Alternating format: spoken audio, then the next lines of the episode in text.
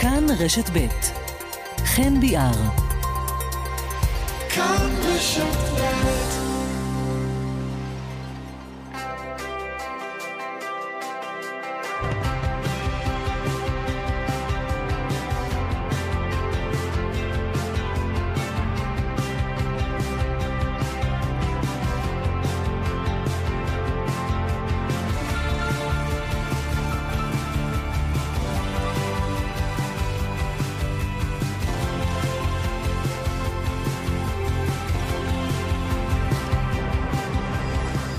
כמעט אה, שש דקות אחרי אה, תשע, שלום רב, ערב טוב לכם. כאן צפון, כאן רשת ב', מגזין האקטואליה הצפוני, אנחנו כאן בכל אה, יום שלישי בשעה תשע בערב. חגית אלחייני מפיקה את המשדר הזה. יוסי תנורי על הביצוע הטכני, ביחד עם רובי אוסנולט שנמצא כאן איתי באולפן בחיפה. עוד מעט נדבר על אה, שחרורו של אה, שייח' אה, ראאד סאלח, מנהיג הפלג הצפוני של התנועה האסלאמית, שאתמול סיים לרצות עונש מאסר של קצת פחות מ-16 חודשים בגלל עבירות הסתה לטרור שהוא הורשע בהן. השתחרר עם חגיגות גדולות כצפוי, בעיקר בעירו אום אל-פחם, וגם קצת ביציאה מכלא מגידו שממנו הוא שוחרר. נדבר עם מי שייצג אותו וננסה להבין גם קצת ממה שהוא אומר לו, והאופן שבו ראאד סאלח עצמו רואה את הדברים, וגם קצת מה יעשה השחרור שלו לאזור הזה, ובעיקר לתנועות האסלאמיות שפועלות כאן, וליחסים המשותפים בין יהודים וערבים. נדבר על תוכנית שיקוע הרכבת שאושרה השבוע בוועדות התכנון, תוכנית שיקוע הרכבת בחיפה, תוכנית שמדוברת כבר למעלה מעשר שנים, ואמורה אה, לעשות כאן אה, לא פחות ממהפכה בעיר, לפחות בכל הנוגע אה, בחיבור שבין העיר לים, אולי המשאב הגדול והחשוב ביותר שלה, שמנותק ממנה למעשה כבר הרבה מאוד שנים. אבל לא ברור בדיוק מתי כל זה יצא לפועל ואיך זה ייראה, ויש גם מלחמה על הקרדיטים. כנהוג במחוזותינו, נדבר גם על התוכנית הזו. אנחנו ממשיכים בסבב הרעיונות שלנו לגבי אה, מפגעים בכבישי הצפון, והפעם נדבר על אה, כביש 784, זה הכביש שמחבר בין אה, צומת המוביל לבין כרמיאל, ושם ליד היישוב חנתון יש מעבר מסוכן מאוד, שהרבה מאוד אזרחים וגם חבר'ה צעירים שלומדים במכינה המקומית משתמשים בו על בסיס קבוע ומסכנים את חייהם בחציית הכביש. נברר האם יש מה לעשות בסוגיה הזו. גם uh, נמשיך להמליץ לכם על uh, מקומות שבהם אתם יכולים לטעום קצת uh, ניחוחות אירופה כאן בישראל, שווקי הקריסמס והאטרקציות השונות שמגיעות אה, בסוף אה, חודש אה, דצמבר, ענייני התרבות, הספורט, פרלמנט צפוני, עוד ועוד ככל שיותיר לנו הזמן. אנחנו ביחד עד 11, כאן צפון, כאן רשת ב', אני חן ביאר מאחל לכם האזנה טובה.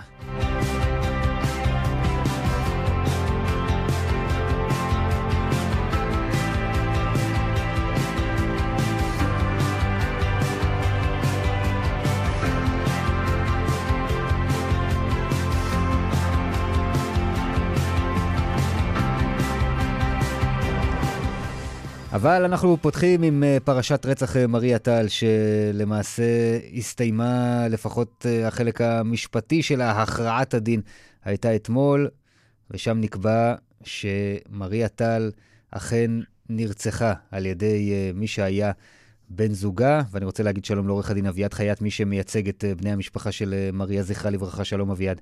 שלום, חן, ערב טוב. איך הם מקבלים את הכרעת הדין הזאת? מה אתה שומע מהם?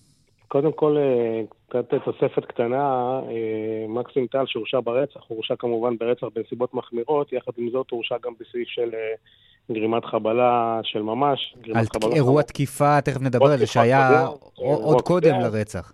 בנוסף, הוא גם הורשע בעבירה של ניסיון להעלמת ראייה, שהוא ביצע ממש לאחר האקט של הרצח עצמו, כך שכתב האישום שהוגש אה, המקורי, הוא גם אה, כתב האישום בו הורשע מקסים טל, גם כתב אישום שבגינו הוא ייענש. ונזכיר שבהקשר הזה, למעשה הטענה שלו הייתה שמדובר כאן בהתאבדות ולא מדובר ברצח. כן, למעשה מן, למן הרגע הראשון טען מקסים טל שאשתו היא זו ששלחה יד בנפשה ועשתה את זה ממש בפניו, והוא ראה את האקט הזה קורה.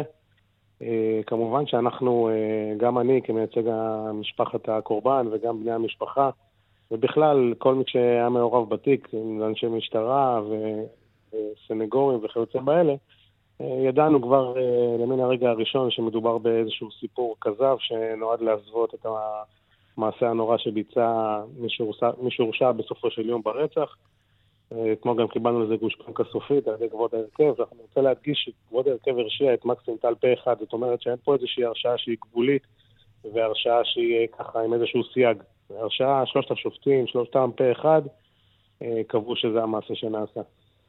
תזכיר לנו רגע את הפרטים הכלליים, כי אנחנו מדברים על אירוע שהיה בתקופת החגים לפני שנתיים ו... ועוד חודשיים. והיה מדובר מאוד אה, באמצעי התקשורת לאחר המעשה, אבל כאשר התחיל המשפט בעצם קבעו שיהיה כאן איזשהו איסור פרסום, והדיון יהיה בדלתיים סגורות. לא ניכנס עכשיו אה, אל הסיבות, והאם זו החלטה נכונה או שאינה נכונה, אבל זה באופן טבעי הוריד את הנושא מסדר היום, ואני לא בטוח שכל המאזינים שלנו אה, זוכרים את, ה, את הפרטים של המקרה הזה. כן, אז כמובן הרצח הזה התרחש אה, בחודש, אה, סוף חודש אוקטובר 2019, תקופת חג, אה, חג הסוכות. שם למעשה מתעוררים בערב, ערב חג סוכות שני, ושומעים בכלי התקשורת שאישה נמצאה מוטלת ללא רוח חיים בדירה בקריית ביאליק. אה, בתחילה מגיעים צוות שיטור, והדברים נעשים ככה באופן שגרתי, ונראה שגם שוקלים בתחילה אה, לסווג את האירוע הזה כאירוע אובדני. ולמזלנו היה איזשהו קצין אה, משמרת שחשב מחוץ לקופסה והבין שמשהו כאן ככה לא מתיישב ולא מתיישר, ואז האירוע קיבל נופח אחר. אה, למעשה, כבר באותו יום אה, המשטרה ביקשה להאריך את מעצרו של אה, מי שהורשע ברצח.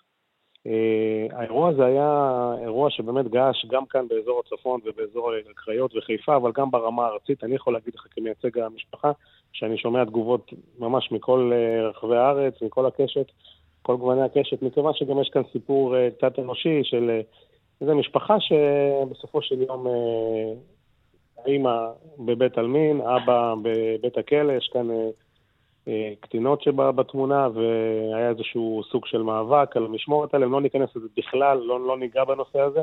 אנחנו נכבד את צווי איסור פרסום. לכן גם הסיפור עצמו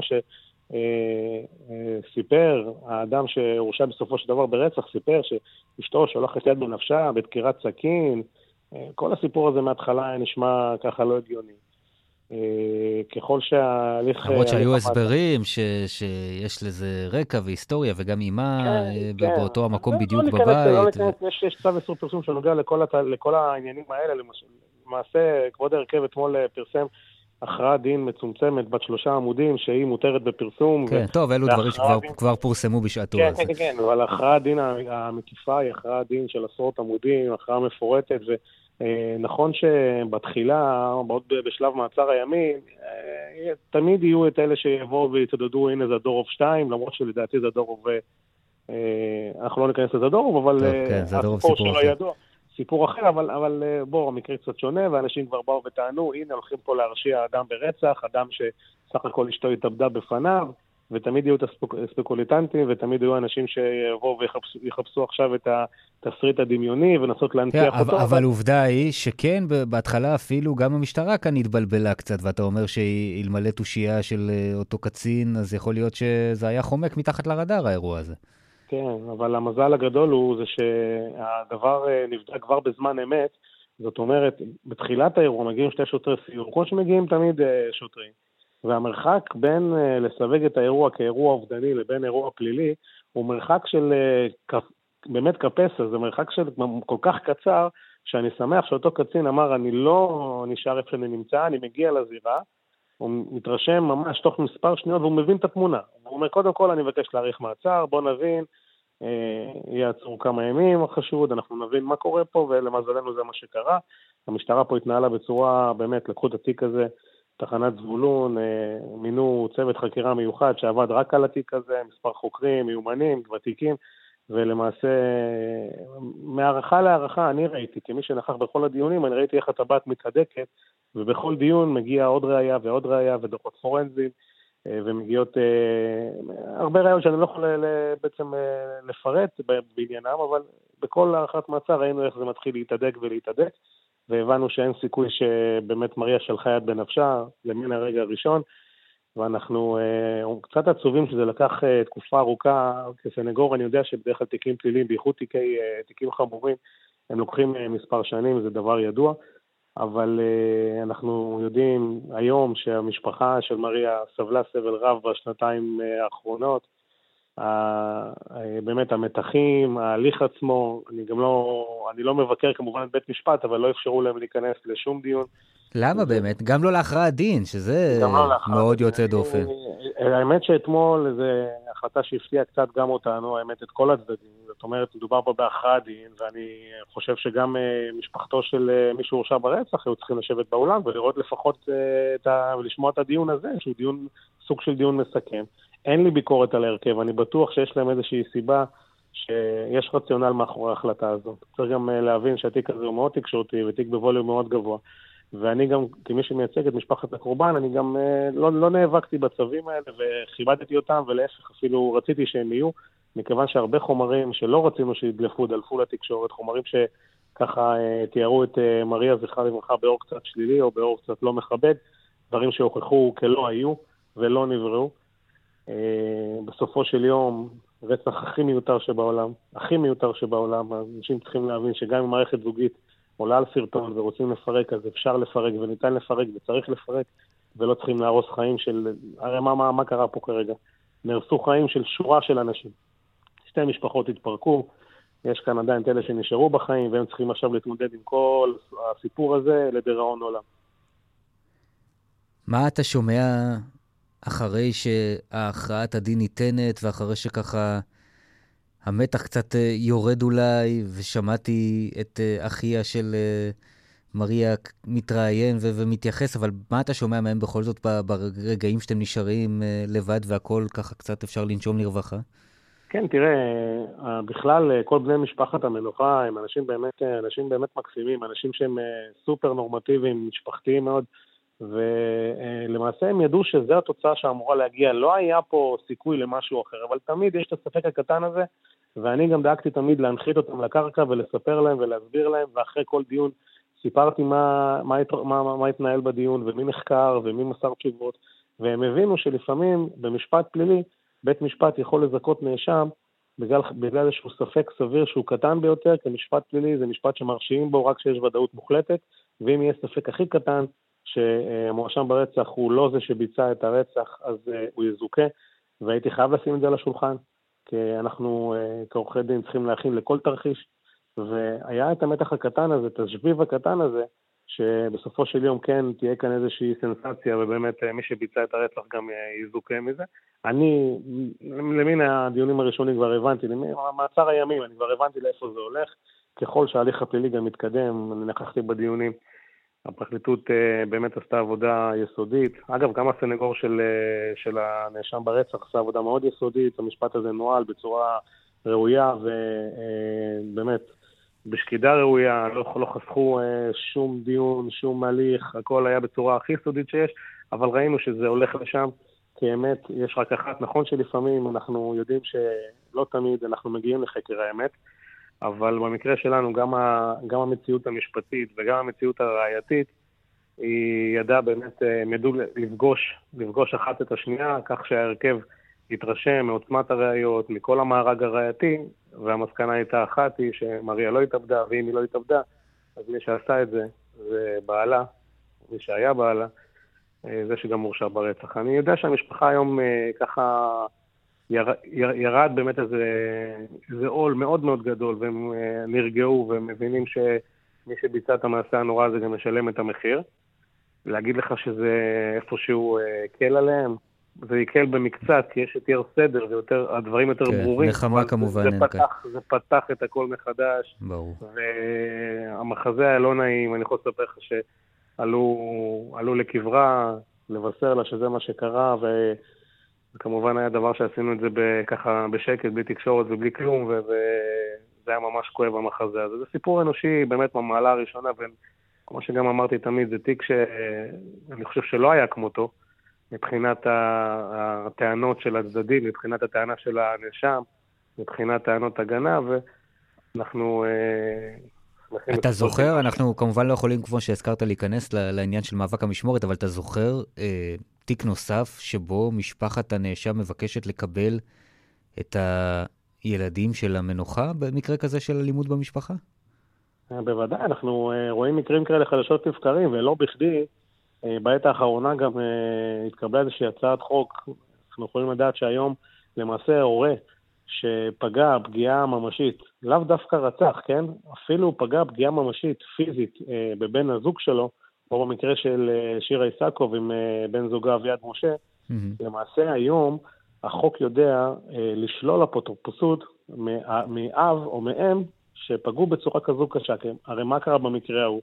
אני מדבר כרגע על המקרה של שירה איסקוב. שם למעשה אה, אה, אדם שתקף את, אה, את אשתו בצורה כה קשה, למעשה ניסה לרצוח אותה, הוציא אותה מכלל שימוש, הייתה בבית חולים, ובשלב הזה, שיש ילד קטן שצריך לדאוג לו ולקבל גם החלטות שהן לא רק החלטות של רכוש והחלטות של חינוך, אלא החלטות של גוף, טיפולים רפואיים, חיסונים. אז יושב לאותו אדם שעשה כזה מעשה ויושב בכלא ומקשה על כל המערכת. הוא לא מסכים שהילד יעבור חיסון, והוא לא מסכים שהילד... וכיוצא באלה. לכן אנחנו רואים שפתאום, גם במקרה שלנו באופן כללי וגם במקרים אחרים, הצדדים פתאום הופכים את הנושא של הילדים לנושא כל כך מרכזי, ו- ו- וזה עצוב, כי אני חושב שיש גורמי, גורמי טיפול ויש גורמי רווחה, לכל רשות מקומית יש את הגורמים. ויש עו"סית לסדרי דין, ויש עמותות למיניהן, ובסופו של יום המערכות האלה יודעות לטקס עצה ביחד כולם, ולהחליט איפה המקום הטוב ביותר עבור ילדים, שכרגע אין מי שידאג להם. כי ברגע שצד אחד רוצח, צד אחד נרצח, נשארים פה ילדים בתמונה, והילדים האלה הופכים להיות ילדים של המדינה, גם מבחינה חוקית, ו- ומכאן אנחנו אה, יודעים שהם עושים החלטות בדרך כלל נכונות. של אה, מה עושים עם הילדים בשלב הראשוני. הבעיה היא זה הוואקום הראשוני. ברגע שהאירוע קורה, בייחוד כמו אירוע שלנו שהיה בערב חג, אז אתה פתאום נכנס לתמונת מציאות שאין מי שיקבל החלטות, הכל עובד בעצלתיים, אז נעשות גם שגיאות, כמו במקרה שלנו. כן, וגם פה, גם פה לקח למערכת זמן... אה, להתעשת, אבל, אבל בסופו של דבר זה קרה זמן יקר מאוד. אנחנו נעצור כאן, עורך הדין אביעד חייט, תודה רבה על השיחה הזו. בשמחה, ערב טוב. ואנחנו אומרים שלום uh, למי שייצג את uh, מקסים טל, עדיין מייצג עורך הדין רועי קרן, ערב טוב. היי חן, מה נשמע? ערב טוב. בסדר גמור. אני קודם כל רוצה לשאול, האם אתם מקבלים את הכרעת הדין הזו, או שיש כוונה לערער עליה? אז ראשית, תיקון קטן, אה, אמרת שהפרשה הסתיימה, היא לא הסתיימה, הפרשה הזו רק התחילה. יהיה כאן ערעור לבית המשפט העליון, הכרעת הדין יכולה עוד להתהפך, ולא הייתי עוד חורץ את גורלו. הולך להיות פה הליך שלם, שהוא משפטי בעיקרו, שבית המשפט העליון ידון בהחלטה, ידון בפרטים, ויחליט האם צריך להשאיר את ההרשעה על כנה, או לזכות אותו. שמה הטענה המרכזית? שמריה התאבדה. אנחנו עומדים על זה, וזה מה שקרה. בעצם, אבל אם אני, עד כמה שאני יכול לפרט מתוך uh, הכרעת הדין, שרק uh, חלק קטן ממנה מותר לפרסום, בעצם מה שאומר כאן בית המשפט, הוא אומר, היה כאן תיק שרובו ראיות נסיבתיות. לא, הייתה, לא היו כאן ממצאים אה, חד משמעיים בזירה, אבל הוא התרשם כל כך לרעה, כנראה, מהעדות של מקסים טל עצמו, שהוא מפרט איך שהייתה רצופה שקרים וסתירות פנימיות, ואמר דברים בבית המשפט שלא אמר קודם לכן בשום הזדמנות בעבר, לא במשטרה ולא בשום מקום אחר. איך אתה הולך עם זה לשכנע את בית המשפט העליון שהייתה כאן טעות? בסדר, זו הפרשנות שלהם, זכותם, אבל בגלל שזה תיק עם ראיות נסיבתיות, אז יש, אה, לפי החוק, צריך לבדוק גם אם הנאשם חושבים שהוא משקר, וגם אם עולה חשד רציני שזה אולי הוא, אז צריך לבדוק תרחיש אחר. זה המבחן התלת-שלבי, זה המבחן השלישי. התרחיש האחר הוא שמראה התאבדה. צר לי שבית המשפט הטיל אה, צו איסור פרסום, כי יש לי פה חומרים מאוד מעניינים שמוכיחים ומעידים שמריה התאבדה. אני לא מבין למה קיים צו איסור הפרסום. אני הראשון שזועק, תסירו את צו איסור הפרסום. בואו נפרסם את הפרוטוקולים, בואו נשים הכל על השולחן. שמעתי גם את עורך דין חייט, לא היה, לא נברא. ככל שהתקדם המשפט הזה, עלתה תמונה מלאה, מי הייתה מריה, מה היו הרצונות שלה. היא הביעה את רצונה להתאבד לא פעם ולא פעמיים, היא השאירה מכתבי התאבדות. באמת, הדברים על השולחן, צר לי שאני לא יכול לפרט את זה ולא יכול להראות את זה לכולם. אני לא מבין למה יש צו איסור פרסום ומפרסמים רק מה שנוח, שיפתחו את כל התיק הזה לציבור, ואז ישפטו אותו בציבור. כי בית כן, המשפט שפט אותו, אני לא מקבל את ההכרעה הזו. קודם כל אני חייב להגיד שלפחות לגבי צו איסור הפרסום אני מסכים איתך, אולי יש כאן כמה נקודות שנוגעות לחיי האישיים, שאפשר להשאיר אותם חסויים, אבל אני כן אה, מסכים איתך שהוא כוללני מאוד, אבל בסופו של מה- דבר, אתה מה יודע... זאת אומרת, למה להשאיר פרטים חסויים שנוג- שנוגעים לחיי האישיים, כאשר אלו טענות של הנאשם, שהן- כתובות? אותן ראיות זה ראיות שהוצאו מתוך הפלאפון שלה, מתוך פריקה של הפלאפון שלה. אז, אז מה, למה לא לפרסם את הדברים האלו? תגיד, הקביעה שלך, שלך, הערכה, הטענה שלך, סליחה, שיש כאן טעות של השופטים, היא רק לגבי הרצח, נכון? ב- לגבי האירוע הקודם. לגבי זאת אומרת, האירוע היה הקודם, מקרה של תקיפה שהורשע בו שבועיים אין. לפני הרצח. חודש לפני. חודש לפני. אה, לגבי האירוע הקודם, הייתה כאן, הם עשו טעות. אני הראיתי חד משמעית שהיא זו שתקפה אותו, שהוא פעל מתוך הגנה עצמית. יש ראיות לכך למגביר בתיק, יש תמונות, יש עדויות, יש חקירות שלה באזהרה מאותה עת, יש עימותים שנערכו, ואין ספק ואין מחלוקת שהיא תקפה אותו קודם. זה לא הוזכר, וזה לא מותר לפרסום. וגם כאן הייתי יכול לשים את כל התיק על השולחן שכולם יראו. אין ספק שהיא תקפה אותו והוא יתגונן. אבל כש- כשבוחרים צד, אז כותבים רק מה, ש... רק מה שמתאים לבחירה הזו. ושמעתי כאן ראיות פורנזיות ודברים, שום דבר. כל, הר... כל המעבדות כאן, ראיות פורנזיות, מז"פ, אה, מכון לרפואה משפטית, כולם כתבו שלא ניתן לשלול את גרסתו. זה נכון, כן, הזה, זה נכון, אבל, הזה אבל, מדהים. אבל הוא הותיר אני- רושם כל כך רע על דוכן, על הגרסה שלו, מה? הותירה רושם כל מה? כך רע על השופטים, שהם מה? פשוט לא מאמינים לו. אז זה מספיק לשלוח אדם למאסר עולם, כאשר יש ראיות אחרות שהיא התאבדה, ראיות חד משמעיות אובייקטיביות. אבל אם היו ראיות. חד משמעיות, אמנם אתה לא יכול להציג אותן כאן כי יש באמת צו איסור פרסום, אבל השופטים יכולת להציג אותם, ואני מניח שגם עשית הצגתי את זה. אותם, הצגתי אותם. ולא השתכנעו. הצגתי. לא השתכנעו, גם לא התייחסו ולא התמודדו. הצגתי הכל. ברגע שלא צריך להתמודד ולא מתמודדים, לא צריך להתמודד. אז לא כותבים. לכן יש את בית המשפט העליון. אין כאן שאלה של מהימנות. יש כאן שאלה משפטית, האם התרחיש האחר הזה שהצגנו הוא סביר, ולך אני אומר, כן, הוא סביר בלמעלה מ-50 אחוז. לא בספק סביר, אלא בלמעלה מ-50 אחוז הוא סביר. אתה יודע, אחת הנקודות שמדברים כאן עליהן בהכרעת הדין, ואותה אנחנו, אנחנו כן יכולים לפרט, זה הנושא של התכנון, האופן שבו הוא תכנן הזה כולל יציאה מהבית, המתנה שהאב יצא, חזרה הביתה, לוקח את הילדים אל הגן, אומר לה, "ת- תמשיכי לישון, כן, חוזר, כן, מייצר את ההזדמנות שהם לבד בבית, לא מבצע בפעולות החייאה. יש כאן לכאורה משהו שהוא שלב אחר שלב, מאוד מאוד מחושב, מאוד מאוד מתוכנן. זה הדבר היחידי שמחושב, זה הדרך שבה הציגו את זה. זה, זה בדיחה. האיש יצא לעבודה, כאבה לו הבטן, התקשר למעסיק, אמר אני לא בא לעבודה, יצא, עישן סיגריה בחוץ, עשה הליכה להעביר את הכאב בטן. מה התכנון פה? חיכה שאבא שלה יצא, ובוא נניח שהוא חוזר הביתה ואבא שלה בבית. הם גרים ביחד עם אבא שלה, אז אבא שלה לא ילך לעבודה? מה, הוא דקר אותה וברח, ואז יצר מצג שווא כאילו מישהו אחר דקר? בוא נניח שהוא חוזר ואבא שלה בבית, כן. אז מה קורה? לא קורה עם זה כלום, אבא הולך לעבודה והוא דוקר אותה שהיא ישנה. מה זה תחזרי לישון? מי אמר? מי מעיד על זה? זה תיאוריית תזה שהיא מופרכת. מי אמר שהוא אמר לה תחזרי לישון? השופטים? בסדר, זו, זו זכותם, ויש בית משפט עליון שיבדוק את סבירות ההחלטה. אני אין לי במ- ספק, כן, אה, אה, כן. לא סתם רעדו פה. הגיעו כאן נציגי הפרקליטות, הגיע עורך דין חייט, הגיעו כולם ורעדו מפחד. כולם לקחו בחשבון שהתיק הזה יכול להיות בו זיכוי, בגלל איך שהתנהל המשפט, בגלל הדברים שנחשפו במשפט. אין פה כלום. אין, חוץ מתזות מופרכות, אין פה כלום. ולצערי השופטים קיבלו את התזה של, של המדינה. בסדר, זו זכותם, אני מכבד אותה, מכבד את ההכרעה, ויחד עם זה מערער עליה, ומאמין שהיא תתהפך. באישום השלישי, שזה בעצם מחיקת התמונות, השיבוש, הוא הודה למעשה, נכון? לא, הוא לא הודה בזה. גם זאת עוד בהכרעת הדין. הוא לא הודה. כותבים השופטים, נקבע לא. כי הנאשם עצמו הודה שניסה להשמיד תמונות, אשר אמורות לשמש כראיה, ולכן הורשע גם בעבירה זו. לא, לא, הוא סיפק גרסה מפורטת, והוא אמר למה הוא מחק את זה. הוא מחק את זה כדי להניע אותה מלהתאבד, כדי להראות לה שהוא מוחק את הראיות של הבגידה, לפני שהוא הולך עם זה לבית המשפט. לכל דבר ניתן פה הסבר. זה שלא סוקרים אותו או לא מתירים את זה בפרסום, בסדר, אני לא יודע למה. אני זועק, בואו תסירו את צו איסור הפרסום. שימו את כל התיק על השולחן לבחינת הציבור. זה משהו שגם עלה, שגם ביקשת מהשופטים, שעלה גם במשפט עצמו? יש תוכנית טלוויזיה שעשו כתבת תחקיר, והם מבקשים להסיר את צו איסור הפרסום על, על ראיות מגמתיות, על כל מיני דברים שהועברו אליהם, שהם תומכים רק בצד אחד, ושביקשו את תגובתי עכשיו, לפני חודש ימים, mm-hmm. אני כתבתי שלא רק שאני מסכים שזה יפורסם, אני מבקש לפרסם את כל התיק, ולתת גם לי את האפשרות להציג לתקשורת, או לכל גוף שירצה, את כל התיק. ועם כל הכבוד לכבוד המת, אלו ראיות שהתגלו בתיק, על מי אנחנו שומרים? אז לא לפגוע בפרטיותה, לא לפגוע בכבודה, אני לא פוגע בכלום. מה שיש שם בתיק, אלו דברים שיצאו ממכשיר הפלאפון שלה.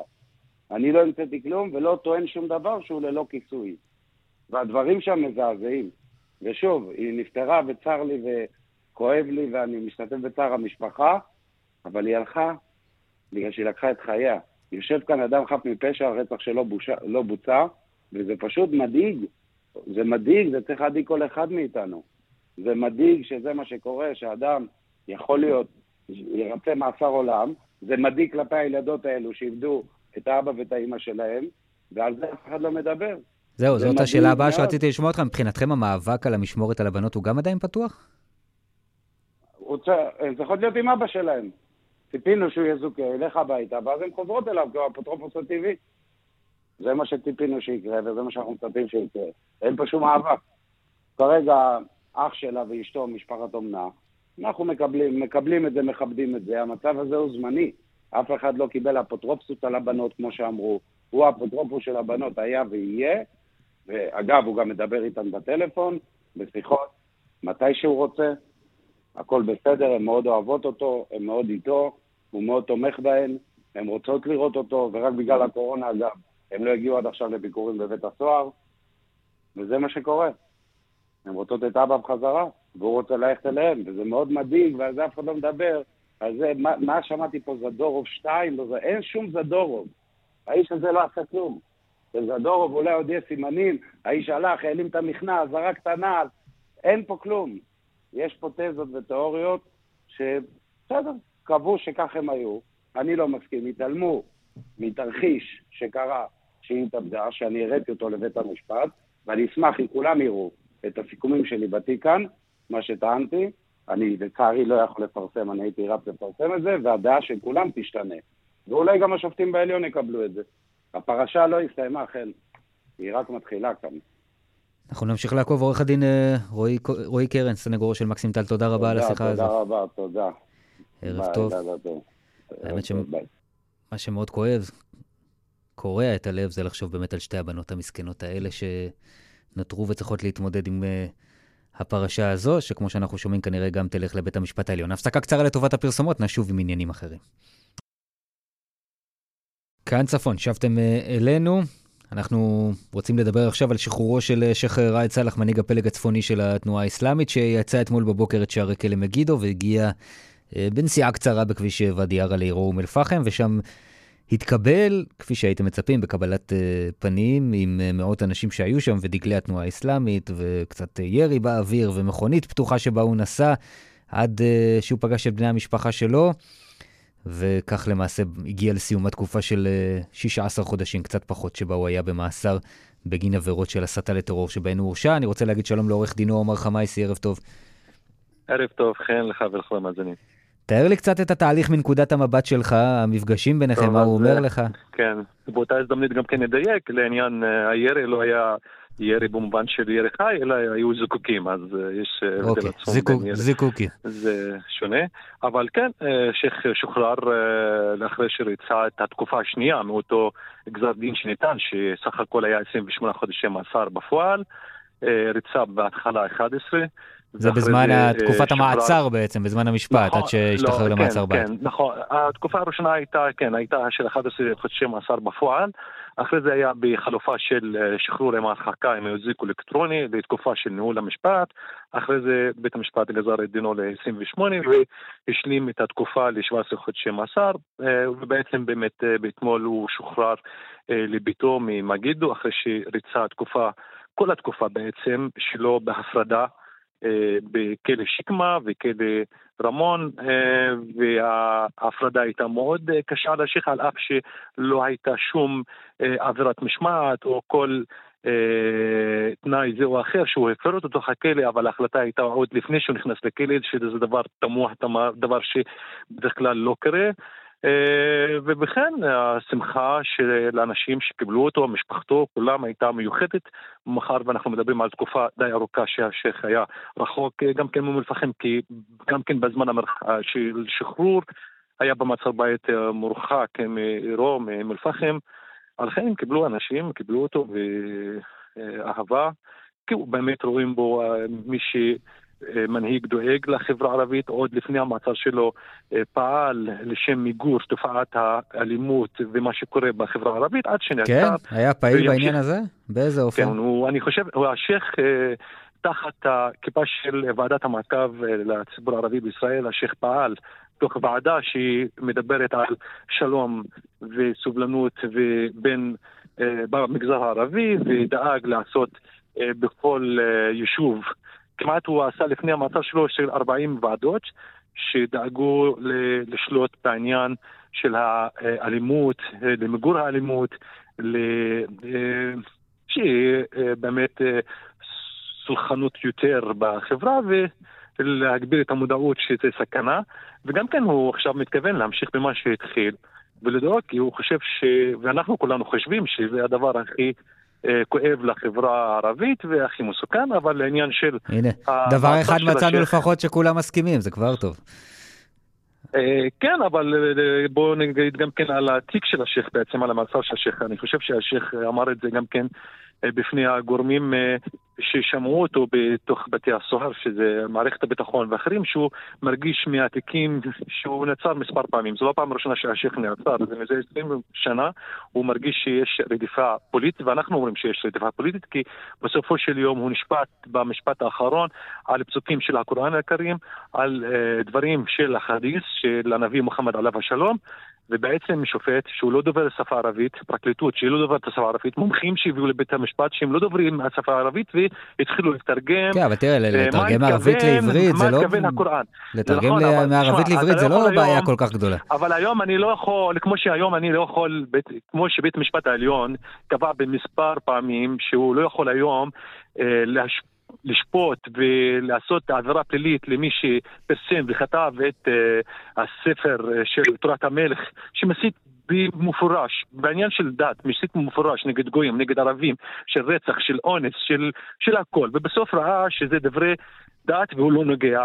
Uh, תמוה שעניין שהוא בדת היהודית לא נוגעים, אבל שזה דבר, עניין באסלאם כן צריך להאשים. אז בית המשפט בעצם לקח על עצמו דבר שהוא לא נעשה באף מדינה, אני חושב, שהוא שום... שופט ואומר שיש בעיה בפסוק הזה, ושימוש בפסוק הזה, והחדיס הזה, ומה כן הפרשנות רגע. של שהיד בשפה הערבית. אין לי שום דבר טוב להגיד על תורת המלך, אבל שאתה קורא את אה, הדברים לא שאמר למשל בלוויה באום אל-פחם אחרי הפיגוע בהר הבית, זה לא דברים שגורמים להתכווץ? לא, הוא דיבר, לא, בוא נגיד ככה, אף פעם לא היה עניין של תמיכה במאבק מוזיאון והשייח, והבינו ראיות, והבינו מצולם בוועדת המעקב יום אחרי האירוע, היה אה, ישיבה אה, חירום בוועדת המעקב, כל המנהיגים אה, בציבור הערבי דיברו והשייח דיבר במפורש ואמר ומצולם, וזה לא דברים שאנחנו מצטטים אה, ככה מהאוויר, זה דברים שהוצלמו, סרטון שהוצג בבית המשפט והחוקרים ידעו על זה גם כן בשלב מקדמי, שהשייח אומר במפורש שזה לא הדרך שלנו במאבק לעשות את המאבק המזוין, זה לא דרך שלנו כציבור ערבי בישראל. ואי אפשר לייחס לו דברים שהוא אומר במפורש שהוא נגד, ואתה תגיד שהמשפט שלך, שאתה משתמש בדרשה, כביכול אתה מזדהה או אתה תומך. כי זה נראה שהוא, שהוא, מודע, שהוא מודע למה שהוא אומר והוא מהלך בין הטיפות, ו... היו כמה לא, נקודות לא, שבהן הוא אולי לא. קצת הרחיק לכת. כן, אני אגיד לך, תשמע, אנחנו ניהלנו אה, משפט של שלוש שנים, זה לא בדיון אחד הסתיים. נכון. זה כמה מומחים שהגיעו לשם. אה, למרבה הצער, אני אגיד לך בכנות ש... השייח קיבל החלטה גם כן לא להתראיין לתקשורת בעברית, מאחר אה, מה שכן הם רוצים להציג מציגים ומה שלא רוצים לא רוצים, אז במשפט הזה הגיעה מומחית מטעם השב"כ שלפרשן מושגים בקוראן הכרים, שבסוף התברר שהיא לא דוברת שפה ערבית. ואז אנחנו שואלים, אבל מאיפה את שואפת את הפרשנות שלך? ואז היא אומרת, זה מילון, ואז היא אומרת, תשמעי, תגידי לנו מאיזה מילון, אנחנו רוצים להגיע למילון הזה. הרי אנחנו יודעים באיזה מילונים אנחנו מדמים. ואז אומרת, מילון משלנו, מונחים משלנו של השב"כ. אי אפשר לנהל משפט פלילי על דברים שהם מאחורי הקלעים. זה משפט שבאים ומביאים בו ראיות, מטיחים בפני הנאשם ראיות, ההגנה יש לה לטעון את זה. עכשיו אנחנו, במשפט, זו הפעם הראשונה ששופט הולך לחפש ראיות. במשפט הזה השופט הלך לחפש ראיות של פרשנות של מושגים. זה לא העבודה שלו, זה העבודה של הפרקליטות להוכיח מעל כל ספק סביר שנעברה עבירה. אבל אנחנו ראינו... אז למה לא ערערתם? אנחנו ערערנו, ולמרבה הצער, בית המשפט המחוזי דחה, מאחר ויש דברים שבית משפט, גם כשאתה מערער, הוא נכנס לעניין הזה. וגם כן, אני אגיד לך, אנחנו, כשאנחנו אומרים שאנחנו מרגישים שזה רדיפה, והשייח מרגיש שזה רדיפה, אה, תשמע, אנחנו מדברים על 2000 עד 2021, כמעט היו לשייח אה, שמונה כתבי אישום שהוגשו נגדו. אה, הורשע בשישה מהם או בשבעה מהם, אחד רק זוכה, אחרי שאנחנו החזקנו אה, קלף המנצח, שזה הייתה אה, כתב אישום של תקיפה והפרעה לשוטר במילוי תפקידו בירושלים, והשוטרים לא ידעו שאנחנו מחזיקים סרטון שמתעד את כל האירוע אבל מרחוק ולא ידעו. כששלפנו את זה ברגע מסוים, ראאד קיבל זיכוי והשופט okay. אוקיי. אה, אמר את מה שיש לו להגיד. זאת אומרת שאנחנו נכנסים לעניין של הפרשנות, זה דבר שהוא מאוד רחב אה, ואי אפשר היום, כמו שאני יכול לפרשן היום, אה, מה שאומרים, מה שנכתב בתנ"ך. גם כשאני דובר את השפה העברית, אני לא יכול לפרשן את זה. אי אפשר להביא היום מומחית שהיא לא דוברת את השפה הערבית ומפרשנת מה הפירוש של שהיד ומה הפירוש של ריבת. זה דברים שלא נתפסים. מה גם, אני אתן לך לכן דוגמה, ואולי היא תמחיש באמת מה שהעיוות okay. אוקיי. שהיה לנו בתיק הזה. יש פסוק שהיה נקרא, זה אה, דרשת הג'יהאד. הג'יהאד, מובן מאליו מה זה הג'יהאד. ואז אנחנו מביאים את המומחה שחקר את השייח ואנחנו משמיעים לו את הנאום, כי השייח לא חזר באף מילה מהדברים שהוא אמר, אבל הוא אומר, הפרשנות שלי שונה מהפרשנות שלכם.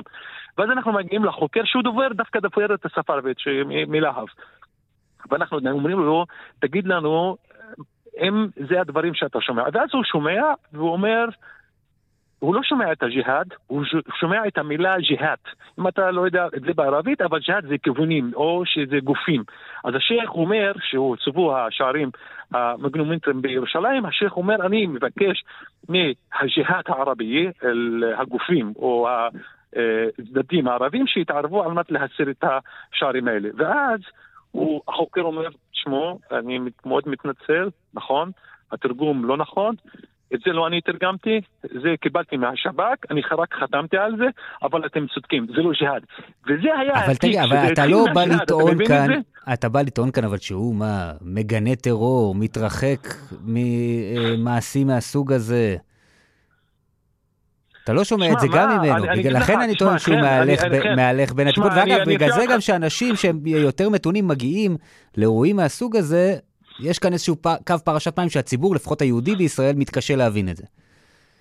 כן, היום אחרי אה, תיקון חוק המאבק בטרור, העניין של uh, תמיכה בטרור או הסתה לטרור, כשאתה אומר הסתה לטרור זה נשמע משהו שהוא, uh, אתה תומך בדאעש או תומך באל-קאעידה, אבל זה לא ככה, היום אם אתה אומר כן, משהו... כן, אבל אדם במעמדו של ראאד סלאח, הוא לא, לא, צריך, לה, לא, לא צריך לעשות הרבה.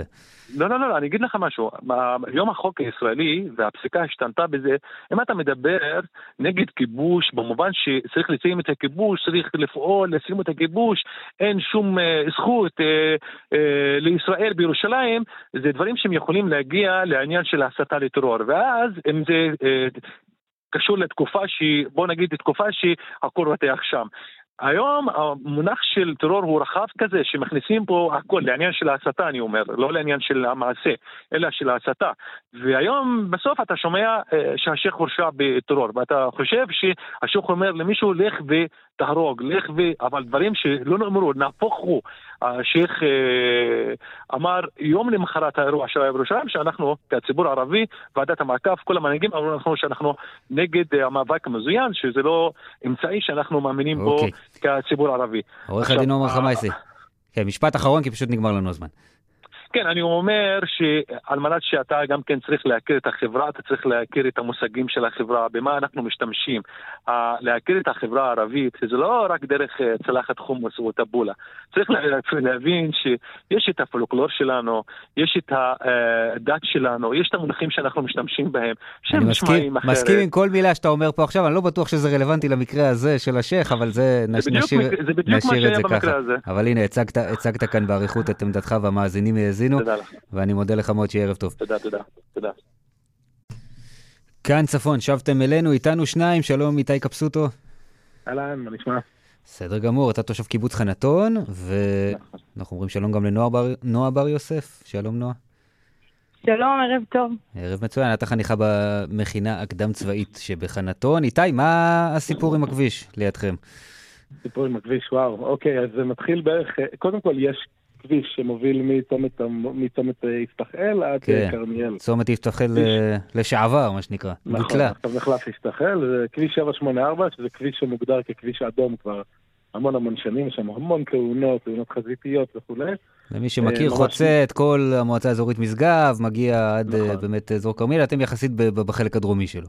בחלק הדרומי, והחלק שיש בו, הוא, יש, הוא ישר וארוך ויש בו באמת המון תאונות. ולפני בערך חמש שנים הרמנו איזשהו דגל וניסינו להוביל מהלך שהצומת, הצומת חנתון, צומת הכניסה לחנתון, אם אתה עוצר עם האוטובוס בצד השני, יעני בצד שנוסע צפונה, אין איך לחצות את הכביש הזה.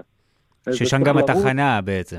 יש שם תחנת אוטובוס, צריך לרוץ ממש, כי אין מכונות נוסעות שם במהירויות מטורפות, וצריך לרוץ על החיים שלך. עכשיו, אני לפני כמה שנים הייתי מנהל של המכינה הקדם צבאית שנועה עכשיו אה, נמצאת בה, והחניכים שלנו יוצאים להתנדבויות בכל המועצה ובאזור, חוזרים כל יום אחר הצהריים. פחד אלוהים. אה, תושבים פה, נשים מבוגרות שבאות לבקר את הנכדים שלהם ביישוב, כאילו, פחד אלוהים. ניסינו לקדם איזשהו מהלך של מעבר חצייה, צומת, רמזור, משהו, כל דבר, אה, ולקח בערך ארבע שנים עד שזה התחיל לזוז, ולפני בערך שנתיים הייתה פגישה של נתיבי ישראל ביחד עם המועצה האזורית פה. אה, נתיבי ישראל אמרו שהם היו רוצים לקדם, אבל צריך אה, החלפת שטחים, של אה, שינוי, שינוי ייעוד של השטחים פה, והמועצה האזורית לעמק יזרעאל עשתה את זה בצורה מדהימה ומהירה וסחטיין עליהם. ו- ועכשיו בעיקרון זה נכנס לתוכנית עבודה של מתישהו ברבעון הבא של 22. ברבעון השלישי של, של 22. ואתם, נועה, מה אומרים? זה יותר מדי זמן? אה, לגמרי יותר מדי זמן, אה, אנחנו לא, לא מוכנים להמשיך לחיות בסכנה הממשית הזאת. אה, אנחנו עוברים בצומת הזה מספר פעמים בשבוע, כחלק מהיציאה שלנו להתנדבויות במסגרת המכינה, וזה מפחיד, פשוט מפחיד. בהחלט מפחיד, חייבים להגיד, אבל בסופו של דבר, למה בעצם צריך לחכות כל כך הרבה זמן? זה לא נשמע לי כמו משהו ש... שפעילות מורכבת מדי. משרד התחבורה יודע להוציא תהליכים אל הפועל יותר מורכבים בפרקי זמן קצרים יותר. מסבירים לכם את זה? אה, גם לנו. אה, זה מרגיש אה, משהו שנמשך כבר הרבה יותר מדי זמן. אנחנו ממשיכים לפעול למען המטרה. באיזה אופן? מה למשל? בשבוע האחרון הפגנו בצומת הזה, ממש אה, בפתח הקיבוץ, ועמדנו עם שלטים, אה, כל המכינה, יצאנו להפגין, קראנו לתושבי הקיבוץ גם, הזמנו אותם. אה, אנחנו מעלים את הנושא ואת המודעות אליו ברשתות החברתיות, אנחנו ככה מגייסים גם מכינות אחרות להעלות את המודעות יחד איתנו. יפה, קודם כל, כל, כל הכבוד על, על. על האזרחות הטובה ונקווה שזה יעזור, אבל איתי, אני רוצה לשאול אותך לפני סיום, כי הבעיה עם סיטואציות מהסוג הזה, היה למשל בתמרת, גם בעמק יזרעאל, אה, מצב דומה. שמו איזה רמזור כזה מהבהב שאמור להאט את התנועה, ואני חושב שחוץ מאולי עוד מעט אה, עומסים, זה לא באמת פותר את הבעיה. זאת אומרת, זו בעיה כן. קצת שאין לה פתרון, אלא אם כן אתה מרמזר את הצומת, מה שלא יעשו, כי הנה רק בנו מחלף בשביל לחסוך ברמזורים. קודם כל, קודם כל מה שהובטח זה כיכר. כיכר תאט את התנועה. והיא תאפשר חצייה בטוחה יותר, שזה מעולה בעיניי, אבל אני רק רוצה להגיד שבאמת כבר לפני חמש שנים הדבר הזה כבר התחיל את הדיון שלו, ומאז ועד אה, 22 יש פה עבודות באזור, בנו את מחלף יפתחאל במשך שנתיים, עבודות הנדסיות מורכבות קרו פה זהו, יכלו לעשות גם את זה. באותה- הזדמנות. הזאת היא, היא הדבר האחרון שמחכים איתו, ובסוף אוקיי. זה הדבר היחידי שמסכן חיים. איתי ונועה, אנחנו נמשיך לעקוב, הסתיימה לנו השעה, אנחנו מודים לכם מאוד. תודה רבה. תודה רבה. סוף שעה ראשונה של כאן צפון, כבר חוזרים. כאן רשת ב' חן ביאר. כאן רשת ב'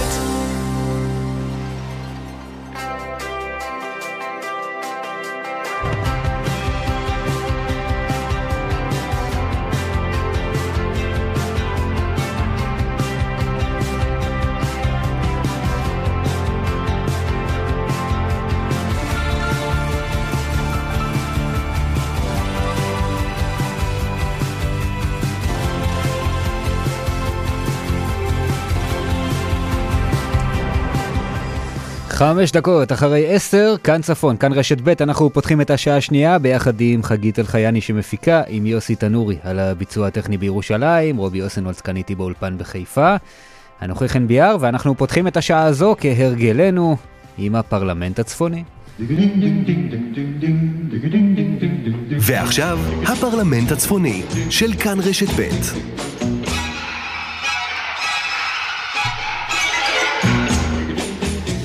רובי אמרשלג, אהלן. טוב, אני מוחה, תתחיל עם האורח שלנו, בוא, זכות ראשונים ל... אתה יודע, יש פה אנשים שמגיע להם כבוד גדול. זה נכון, זה נכון. שלום לכתב מקור ראשון באזור הצפון, יאיר קראוס. וואי וואי, אני מובך אה, ומסמיק דרך הרדיו יש לראות את צבע הלחיים שלי. כיף שבאת. שלום חברים, מה שלומך? אני בטוב וטוב. תגיד רובי, אבל זה נכון שלא שאני לא, אני שמח שיאיר פה והכל, אבל נכון שאורלי הבטיחה לנו שתדבר איתנו ממקום חופשתה? נכון, היה לא, דבר לא כזה בשבוע. שעבר, לא? לא, לא בונה עליה אי שם באירופה. לך בסדר. יהיה לנו מה להזכיר לה בשבוע הבא. אתה יודע מה, היא תחזור פה למציאות שאני עדיין לא יודע איך להתמודד איתה, אני מרחם עליה שהיא תחזור לארץ. מתי אמורה לחזור? אני לא סגור על זה. אין לי מושג. היא תצטרך להתמודד כאן עם מושגים חדשים, אני לא מבין לאן אנחנו הולכים מכאן. הערב פרץ לחיינו מושג חדש, הסכמון. אם מישהו יצליח להסביר לי מה זה הדבר הזה, נשמע כמו איזשהו אני לא וריאנט. בר. קראוס ב- בזמנו הפנוי הוא גם כתב בריאות, אז אני חושב שאין מתאים ממנו בשביל... לפחות בין שלושה לשבעה ימים אה, ללמוד את כל זה בבית, לבד, בבידוד. אל תדאגו. יכול להיות שזה הווריאנט שאורלי תביא איתם אי שם באירופה, הסכמון. מדובר פה במדינה שהסכמים קשה לכבד, אז מה נעשה עם הסכמונים? לא, זה בקטנה, אתה יודע, זה משהו, בוא, כאילו, נדלג על זה. לא, זה גם. מדהים, הרי עד עכשיו אזרחי ישראל הוכיחו שכל קשר בינם לבין המדינה בהסכם, קרי, תשמרו על ההוראות, תיכנסו לבידוד, תעשו בדיקה שנייה, בדיקה שלישית, זה לא, לא עובד משהו בהסכם הזה. אז זה שקוראים לאפליקציה הזאת הסכמון זה כבר מדהים, כאילו, איך מישהו באמת מאמין שההסכמון הזה יעבוד, שכל ההסכמים הקודמים, אפס, לא, לא, לא עובדים. לא, זה כמו שחוקים נועדו כדי להפר אותם. בדיוק, זה אותו דבר, הסכמים נועדו כדי לא לכבד אותם. כן, אבל אני מסכים איתך, נהיה פה מסובך, נהיה פה מסובך, ואנחנו נראה כמה זמן זה יהיה איתנו, הסיבוכים האלה. טוב, זהו, אה, באמת, באמת היה קאוס לא היה מסובך פה השבוע בשבוע מאוד. שעבר. קאוס לא היה פה בשבוע שעבר, ואנחנו הקדשנו את כל הפינה כדי לנסות ולבאר למאזינים שלנו מה קורה במשפט החוזר של רומן זדורוב, שנאשם ברצח של תאיר ראדה, ומתברר שמדיון לדיון זה פשוט, זה, זה, הטלטלות שם הפעם, אתה בטוח שזה... הכל מתהפך לכיוון הזה, ואז אתה בטוח שהכל מתהפך לכיוון האחר, ואז היום פתאום מגיעה איזושהי אה, סלבריקה, ואז פתאום כל המצלמות מופנות לכיוון הדיון הזה, ואז גם מילנה ראדה דואגת אה, למנף את הדיון עם אה, צעקות נגד שי מיקה, שהייתה בין האחרונות שראו את העיר זכרה לברכה בבית הספר נופי גולן. קיצור, אפשר להמשיך ו- ולמלא ואולי גם, תמונות. אולי גם ראתה את רומן זדור, לפי העדות שלה, או לפחות מישהו מה שדומה. שמדהים שהיא טוענת שהיא ראתה את הבן אדם לשתי שניות והיא זוכרת לפרטי פרטים. איך היא אמרה את זה היום בבית המשפט? אני אישה ואני זוכרת פרטים. אז יודעת לבחון גברים. איך היא לא סיפרה את זה באח זה- הגדול? כאילו, זה מפתיע. תראו, אני חייב להגיד לכם משהו, היה משהו מאוד מתסכל אתה מסקר את המשפט הזה, זה לא תמיד כזה תענוג גדול, אני אגיד למאזינים, אתה יושב, שעות, עונה מאוד מעניין, אבל ישיבה, שעות ארוכות בבית משפט, ספסלים לא נוחים, לא, לא תמיד כיף, והרבה פעמים אתה יושב ימים שלמים, והעניין במה שקורה הוא מאוד מועט, כי זה באמת פרטי פרטים, ו, ובשביל להבין את הסיטואציה אתה צריך קודם לעשות הקדמה של דקות ארוכות, ולכן קשה לשדר דברים מהסוג הזה, ולא תמיד מתעניינים. והנה פתאום באה עדות שולית למדי במשפט, ממש מה, מהפחות חשובות, אבל מה לעשות, מדובר בזוכת האח הגדול, ופתאום כל תשומת הלב מתרכזת ואנחנו בוחנים כל מילה בעדות הלא חשובה הזאת כל כך, וזה לא מפתיע, אבל דבר ש... מדהים. מה גם שהיא נכנסת בכניסה דרמטית, דואגת להיכנס אה, מכניסה צדדית, כי היא טוענת שהיא מאוימת, או שהיא כן. באמת מאוימת, אני כבר לא יודע. היה איזשהו פוסט שהוא, היה איזשהו פוסט שהוא בהפוך על הפוך יכול להשתמע כמאיים. תרשו לי חברים לקרוא תיגר על הזמן המאוד מאוד מאוד יקר שלכם, הזמן שלכם יקר. למה כל זה מעניין אותנו? למה כל זה מעניין את, ה, את, ה, את, ה, את הקהל, בוא נאמר זאת, בבית? בואו נגיע... מה, העדות של שי מיקה? הסיום. לא, אני מתכוון... אה, כל התיק אתה מתכוון. לא רק על כל התיק, על, על, על השהות האובססיבית היומיומית, התורנות בין הכתבים, ובאמת השעות על גבי שעות של בזבוז זמן, כאשר יש הרבה יותר דברים אה, לי ולכם אה, לעשות אה, בוודאות. למה אנחנו צריכים להמשיך ולהתרחבש בזה? בואו נגיע לפרק הסיום. אה, אה, נאסוף את, אה, את, את המסקנות של השופטים, נדווח לקהל מה השופטים החליטו ודיווחו, ובא לציון גואל.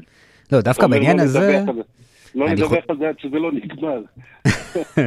יכול. לחלוטין. קודם כל אתה מפנה לי, אתה מפנה לי יומיים בשבוע, זה די מפתה, אני חייב להגיד, ההצעה שלך, אבל אני חושב שדווקא כן יש, ולמרות אי הנוחות הזמנית, אה, דווקא בגלל כל מה שקרה מסביב לתיק הזה, וחוסר האמון הציבורי אה, במוסד המשפטי בהקשר של התיק הזה, ודווקא בגלל זה אני חושב שזה מאוד מאוד מעניין, וגם חשוב. מישהו משנה את עמדתו בעקבות הדיון הזה, הרי מי שחושב א', ימשיך לחשוב א', זה נכון. כמו חיסונים, זאת אומרת, בסופו של דבר, נדמה לי שהעיסוק במשפט הזה באיזשהו שלב אה, אה, יאבד עליו. אתה יודע, אב לא בית הדין, השופט אשר קולה אמר בדיון שאתה היית, רובי, בדיון בעצם בסיור. כן. בזירת הרצח, אז הוא דיבר על כך שאם יישארו ספקות זה רע מאוד, ושהפעם יעשו הכל בשביל לא להשאיר אבן על אבן, והיום הוא תיקן את עצמו, הוא אמר, אני אשתדל, האם נצליח או לא, זה רק אלוהים. משאיר לעצמו דלת... לכו תדעו מה יאמר בפעם הבאה, אני מקווה שמשהו יצא מפה. אז היום תיקנו קצת את הניסוח. בעניין הזה. לא, האמת היא שזה באמת, אה, זה הפך למחזה מרתק, שאני לא זוכר שליווינו כך את המשפט הראשון, שבאמת כל עדות של... כל גורם שהוא נראה בזמנו הכי זניח בזירה, פתאום זה מקבל משמעויות חדשות, ואני לא חושב שאפשר להתעלם מזה ולקבל את הסיקור הנכון, אחרי שהפרשה הזאת באמת יצאה מפרופורציות ב-15 שנים האחרונות, אין ברירה אלא לסקר את זה בצורה ההוגנת ביותר, כמו שחן ואורלי עושים באופן שוטף. וקראוס לטעמי אתה לא מסקר את זה כמו שצריך, אבל אנחנו נדבר על זה כשתצא מפינה. אגב, העובדה היא שמתגלים באמת פרטים אה, חדשים בכל דיון, זה... עדיין, לא למרות... בסופו של דבר, מה שמעניין את השופטים, עם כל הכבוד, זה ראיות, לא עדויות בחלוף 15 שנים. בסופו של דבר, המבחן הראייתי הוא זה שמגיע אה, לכדי הכרעה. אה, עדות אה, בחלוף 15 שנים היא לא, אה, היא לא Game Changer. לא, זה בוודאי, אבל אתה מגלה דברים מהותיים, למשל עוד ועוד אנשים שאנחנו יודעים להגיד את שמותיהם ותפקידיהם ומה הם עשו בזירה, שלא לקחו להם למשל את הנעליים בשביל לבדוק אותם. אתה מבין, 15 שנה אנחנו דשים בתיאוריית המחלץ האלמוני, והנה הרשימה של האנשים שלא בדקו אותם ויכולים להיות אולי אלו שהשאירו את העקבות הולכת ומתארכת. אלה דברים שבכל זאת יש להם, יש בהם מהות. כן, כן, מסתבר שכמו בכל מלחמה, גם המלחמה הזאת הייתה ברדק אחד גדול. לגמרי. אין ספק. טוב, מה העסיק אתכם אבל בזמן שאנחנו בזבזנו את זמננו על ספסלי בית המשפט? אה, אני התעסקתי בשני דברים שלטעמי הם אה, בין טרגיים לביזאריים. האחד אה, שהוא יותר מהותי לחיינו זה הקריסה של רוב האומנים בצפת העתיקה, מכה כלכלית קשה מאוד מאז שהקורונה פרצה לחיינו, והסוחרים שם סוגרים את הגלריות שפעם היו תפארת העיר, וזה לא קשור להתחרדות העיר, כי אה, מורי דרך היו מביאים אלפי תיירים אה, מדי חודש לעיר הזאת, סוחרי היודאיקה שם באמת הצליחו להתפרנס בצורה מאוד מאוד יפה מתיירות חו"ל, ומרגע שהקורונה פרצה לחיינו, אז הם פשוט קורסים בזה אחר זה, ואין להם שום מענה מצד המדינה, וגם מעט האוטובוסים שעדיין מנסים להגיע לשם, אז הם נתקלים בבעיות תשתית מאוד מאוד קשות. אז היה סיפור מאוד מאוד עצוב שעסקתי בו, והשני, סיפור הביזארי, אמנם מלפני כשבוע וחצי, אבל הוא עדיין ממשיך אה, לעורר גלים. זו אותה חבורה של אנשים מאמינים שהגיעו בסוף השבוע הקודם אל בית הקברות בטבריה, והחליטו פשוט לפתוח שם קמפינג, ולנו שם בשבת עשו את הצרכים שלהם בין הקברים.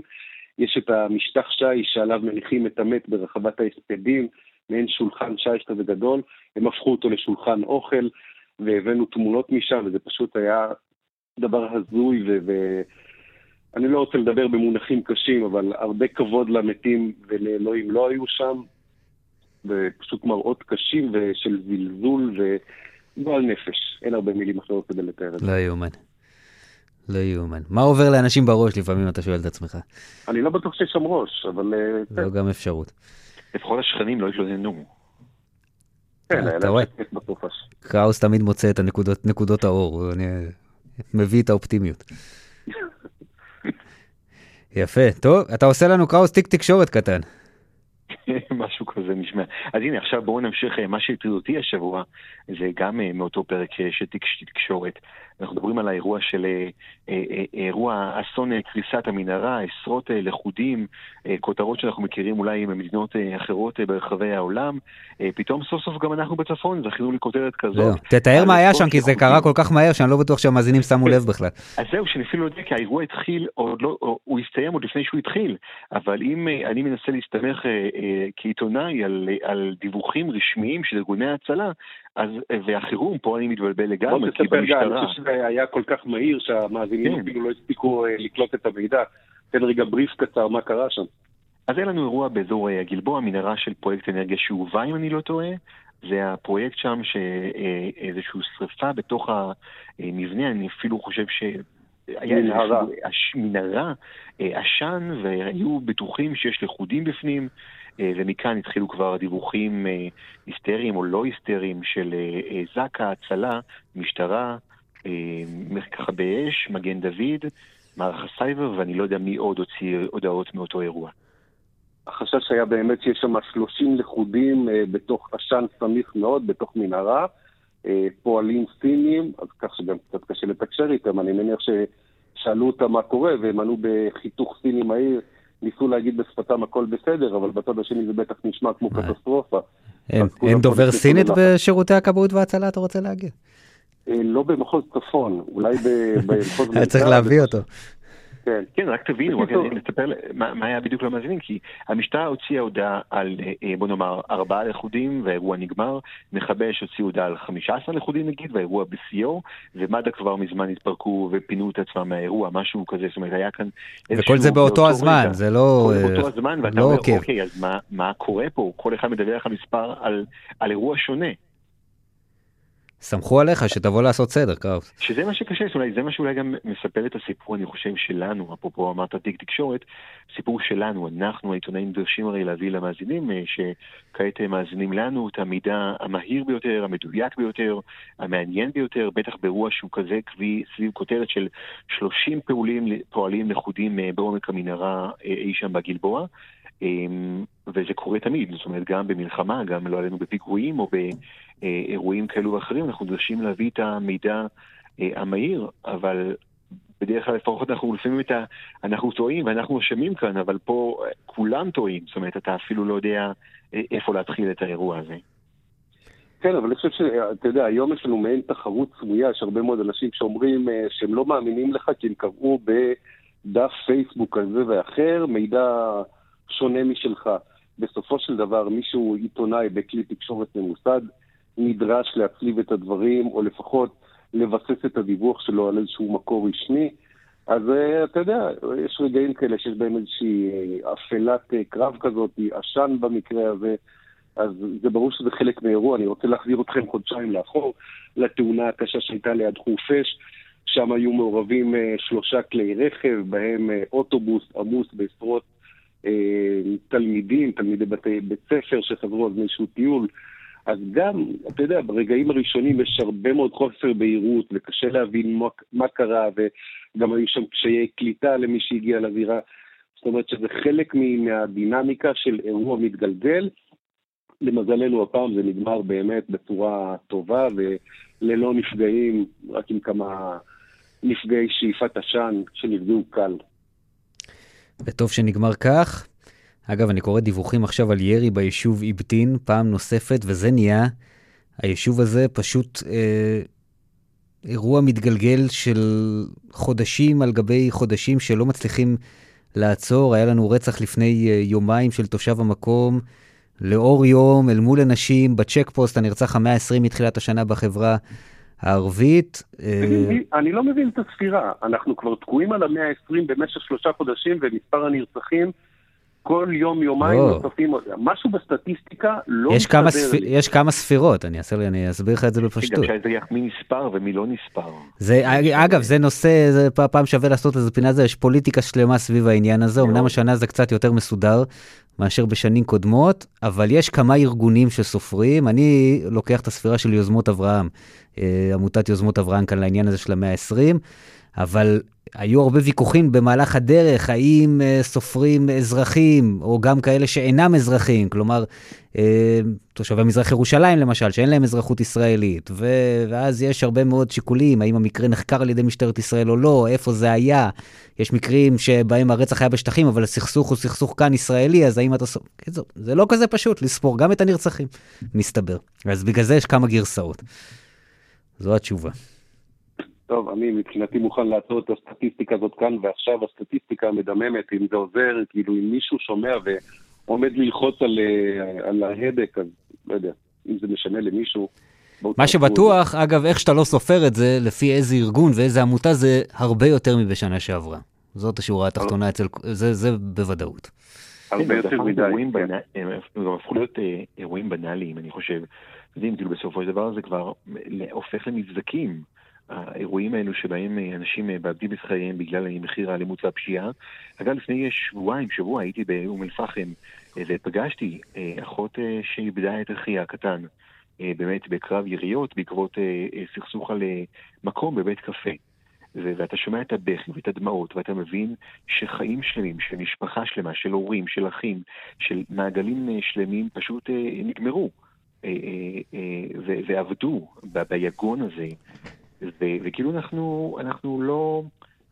נכון שהרבה מהנרצחים הם עבריינים, אבל יש להם עדיין משפחות ויש פה אירוע מאוד מאוד גדול אה, ש- שצריך אולי גם לשמוע אותו, את הכאב הזה, את ה... אולי דרך לשמוע את הכאב גם נצליח אה, להתמודד יותר עם ה... אם לעצור את זה, נבין את ההשלכות של האירועים האלה יותר מאשר המבזק או הדיווח היומי על עוד הרוג. ואני אגיד לך יותר מזה, אתה יכול להגיד, אוקיי, אני מקבל את זה שאנשים אומרים, בסדר, איפה שיש קרבות בין עבריינים והם מחסלים אחד את השני ואף אחד לא נפגע, אז אני... שיהיה בהצלחה, אתה אומר. לא, לא, לא מתעצב מהעניין הזה, בסדר, זה לא... אבל יש, תראה למשל את האירוע הזה באבטין, שיש כאן שתי משפחות שהן לא עברייניות במהותן, ופשוט בגלל סכסוך, כל שתי המשפחות הגדולות האלה ירדו כולם אה, והידרדרו לתוך הסיטואציה הזו, ופשוט הורגים אחד את השני. מבלי ש... שכל הגורמים שם הם במקורם עבריינים. זה לא המקרה של סכסוך עבריינים הקלאסי, שיש כאן שתי uh, קבוצות אני... וארגוני פשיעה שמחסלים אחד את לא השני, או רבים על אזורי השפעה או משהו כזה. אני חושב שזה מאוד רווח, אנחנו שומעים לא אחת על, על אתה יודע, גם שלנו מפקד המחוז הצפוני, uh, וגורמים נוספים, שאירוע בבוקר, בין שני תלמידים בכיתה ז' נגיד, על, על מחק, על, על מקום, על כיסא בכיתה, אה, מגיע בלילה לעימות אה, קרבות כן. יריות ולנרצחים בגלל אה, כן. סכסוך של שני ילדים בבוקר. כן, כן, כן. ולפעמים אתה רואה אחרי כמה שנים, אתה רואה את האירועים האלה אחרי כמה סיבובים של נקמת דם, כבר שוכחים בכלל על מה היה הריב המקורי, אתה רואה את זה בסכסוך בבענה, ובכבול זה היה אותו דבר, ויש דוגמאות לרוב לצערנו. טוב, אפשר לומר בציניות שאפשר להתנחם בזה שבתוך שבועיים שלושה הספירה מתאפסת, לא? בראשון לראשון. כן, כן. יהיה אפשר בינתיים לעשות את כל ההסכמות על את מי סופרים ואת מי לא. אולי בשנה הבאה כן. נצליח להגיע לגרסה... והסטטיסטיקות נצליח לעשות לגרסה מוקדמת. טוב, מה, נדבר קצת על מזג האוויר לפני שנלך לישון? אכזבה. לא, לא, ממש לא, אני לא, לא מסכים עם זה. רובי, אני רואה בטוויטר של רובי שהוא מעלה לפעמים שלג, ואני כולי מתרגש, עושה טלפונים וכאלה, ואומר, הנה, סוף סוף התחיל החורף, רובי העלה תמונות של שלג. וזה לא... בוא, בוא, אני לא מזלזל לך בדיווח שלך, אבל בוא... לא, אני לא הייתי בונה עם זה איש שלג, בוא נאמר זאת כך. לא, לא, אנחנו לא שם לחלוטין. קודם כל, הטמפרטורות בכל השבועות האחרונים מאוד לא אופייניות לסתיו, חם מאוד באופן קיצוני, זה חלק משינוי האקלים שאנחנו גרמנו לחלקם לא מועט, וכל השבוע וחצי הקרובים יהיה גשם, זאת אומרת, פה ושם יהיו הפסקות, זה כולל גם שלג בחרמון, ככל הנראה גם שלג כבד, שיש איזשהו סיכוי שיצליח לפתוח את האתר בשבוע הבא לסקי, אבל אני אומר את זה מאוד בזהירות. אז אני לא מתאכזב, הגשם התחיל הערב, זה אמור להימשך בימים הקרובים, בגלים כאלה ואחרים, ויהיה בסדר, בואו נשמור על אופטימיות. אגב, היה פה... ב... כן. תקראו לי סדיסט, תקראו לי רובי מזוכיסט, אבל אני כל כך נהנה לראות אותו כופה שם בסידורים החיים. נחמד בצדך. האף שלו אדום, זה באמת באמת מראה משומב נפש. אנחנו נטפל בזה, ויש לנו על מה לדבר אחרי הפינה. תראו לכם, היום בסביבות השעה חמש, היה באמת חמש דקות של גשם באזור חיפה, אבל זה היה כל כך חזק וזהו, זה הספיק להציף את הצ'ק פוסט. עכשיו אתה אומר, מה קורה עם התשתיות פה? למה כל שנה אנחנו חוזרים על הדבר הזה? איך שלוש וחצי טיפות גשם פה עושות uh, כזה בלאגן? לא ברור. כן, זה גם הולך להתגבר, זאת אומרת, התשתיות הן טובות, רק שהגשם לא טוב. הוא מגיע באפיזודות חולפות ומהירות מאוד. זאת אומרת, יכול להיות שנמצא בסוף השנה, יכול להיות שסטטיסטית בסוף השנה נמצא את עצמנו עם כמות משקעים אה, אה, סבירה ונורמלית, אבל עדיין זו כמות משקעים שהגיעה, בוא נאמר באופן ספורדי, שלוש, ארבע, חמש פעמים אה, לאורך העונה, אבל בבת אחת כמות אדירה, ואז באמת גם התשתיות לא... התשתיות לא עומדות בזה, וגם זה, זה לא תורם במאומה, זה הולך ישר לים, ו- ואפילו לא נספג באדמה, זה פשוט מים לבצע, כמו שאומרים. ורק נזכיר שגם לחקלאות, שכל כך צריכה את הגשם, גם זה לא טוב. החקלאים צריכים גשם אה, רציף, מתמשך, עונה רטובה. אה, ברגע שהקרקע מתחממת ומתייבשת זה לא טוב לאף אחד, אז אה, נתפלל לחורף נורמלי עד כמה שאנחנו יכולים. אה, ותמחזרו כמה שיותר, אולי זה יעזור לנכדים שלנו. חורף נעים, חברים. יאיר קראוס, כתב מקור ראשון בצפון, תודה רבה שבאת, היה כיף. תודה חברים. לילה טוב. רובי אמרשלג, לילה טוב, תודה רבה. ביי. כאן צפון, כאן אה, רשת ב', אנחנו לחיפה עכשיו, אומרים שלום לגילה לבני זמיר. ערב טוב לכם. ערב מצוין, פעילה חברתית uh, כאן בעיר, מנהלת uh, חממת חיפה לחקר הדתות באוניברסיטת חיפה, שזה מאוד מעניין, אבל נדבר על זה אולי בפעם אחרת. היום אנחנו בענייני תוכנית שיקוע הרכבת, שזה מתחיל להתקדם, וזה uh, מאושר בוועדות התכנון, ואולי זה מתחיל להריח כמו משהו שאנחנו נזכה לראות, ואני מזכיר שמדובר ברעיון שמתגלגל לו כבר יותר מעשור. אני חושבת שהוא מתגלגל יותר מעשור, אני פשוט התוודעתי אליו לפני יותר מעשור. אה, לא ידעתי על זה שום דבר. באותו, באותה תקופה עינת, עינת קליש רותם ואני היינו חברות. ש... ראש העיר היום. כן. אז אנחנו תכננו שהיא תהיה ראש העיר. והיא סיפרה לי על התכנון של שיקוע הרכבת, שאותו ניהל אז יונה יהב, ואמרה לי שזה נקטע שם ולא קורה עם זה שום דבר, וזה קטסטרופה. אני, אני לא ידעתי על זה שום דבר. אה, הסבירה לי, נכנסנו לחומרים, אה, ואני למדתי, אני, אני מזכירה, אני לא מתכננת, אין לי שום קשר לאדריכלות ותכנון ערים, אני פעילה חברתית. Uh, מתוך זה למדתי מה המשמעות של uh, שיקוע רכבת, מה, חשיבות, מה חשיבותה של חזית הים, אה, כי בעצם אני אסביר, לה, אני אסביר למאזינים אולי שפחות מכירים uh, כאן את האזור, שבעצם אולי הנכס הכי גדול של חיפה זה כמובן חוף הים שלה, mm-hmm. אבל יש את רצף המפעלים, ולאחר מכן יש את הנמל, ואת הבסיסים כן. הצבאיים, ואז הרכבת, ובעצם נוצר מצב שחיפה היא עיר עם ים, אבל בלי גישה אל הים. העיר שסועה בין הים לעיר. אני חוויתי את זה לפני כמה חודשים, הפלגתי בספינה נחמדה שמפליגים איתה לעכו, וכשהגעתי לעכו, אז נחתתי ישר אל תוך הנמל, בתוך, אל תוך העיר העתיקה ולהוויית אה, עיר שוקקת. כשחזרנו לחיפה, אז הלכנו והלכנו והלכנו, ועד שהגענו בכלל לתחנת השמונה, זה היה מין הליכה יבשה ומדכאת, אבל הסתכלתי על מסילת הרכבת, איך היא, איך היא, איך היא חוטפת בינינו ובין העיר, והכל בעצם כמתחווי יד, ואי אפשר לגעת בזה. וזה שוני מאוד מאוד גדול בחוויה כשיורדים לחיפה אל הנמל. כן, אני אז התוודעתי לעניין הזה והתחלתי ללמוד את, ה... את היסטוריה של ערים כאלה בעבר, כמו ברצלונה, שהיא הדוגמה הכי קלאסית. אה, ואנחנו, אני בעצם הקמתי יחד עם עוד אה, שותפה את התנועה להחזרת העיר אל החיפה, כלומר את התנועה ל... אה, למאבק, להחדרת התודעה, להפצת התודעה בכלל של הנושא הזה, כי זה היה נושא מאוד מושתק. לא ידעו מה זה ואף אחד לא התעניין בזה, זה לא משהו שהוא זמין. אתה יודע מה, זה אפילו לא המפעלים המזהמים, שזה דבר שנראה וברור. הנושא של הרכבת היה מאוד מושתק, לא ידעו מזה כלום. אה, אלא תנועה אה, קצת אחר כך בהובלתה, זאת אומרת, היא הייתה הדמות המובילה, כי גם תכננו שזה בהחלט תהיה, תהיה פלטפורמה בשבילה כדי אה, להפוך לאושייה ציבורית, ומשם אה, להמשיך למסלול... אה, מסלול פוליטי וראשות העיר בעתיד. אז, אז זה באמת אולי לקח את הזמן, אבל בסופו של דבר קרה, גם מתישהו התפצלו הדרכים שלכן, אולי ניגע בזה בסוף, אבל אני רוצה לשאול קודם, האם אה, באמת עצם העובדה, ל, ל, כפי שאת רואה את הדברים ותופסת אותם, שאנחנו עוברים את המשוכה הזו של הוועדה לתשתיות לאומיות השבוע, האם זה באמת אה, אומר שאנחנו קרובים להשגת היעד? כי עדיין, אז אנחנו מדברים על הרבה מאוד שנים קדימה, זה ייקח עוד הרבה מאוד זמן, והרבה מאוד יכול לקרות בזמן הזה, אנחנו יודעים שדברים מהסוג הזה נוטים להשתנות לפעמים. תראה, אה, אני יש קוראת כל מיני היבטים, זאת אומרת, יש לזה, יש שם כל מיני דעות, ואני מזכירה אותם. אני, אני לא נעשיתי מתכננת ולא מבינה גדולה בתכנון בתקופה הזאת. אני עבדתי מתוך uh, חזון, מתוך אידיאולוגיה, uh, מתוך ראייה חברתית, לא מתוך ראייה תכנונית. אבל אני קוראת נגיד מה ששמואל גלברט כותב על זה, אני קוראת מה שדביר uh, לנגר כותב על זה.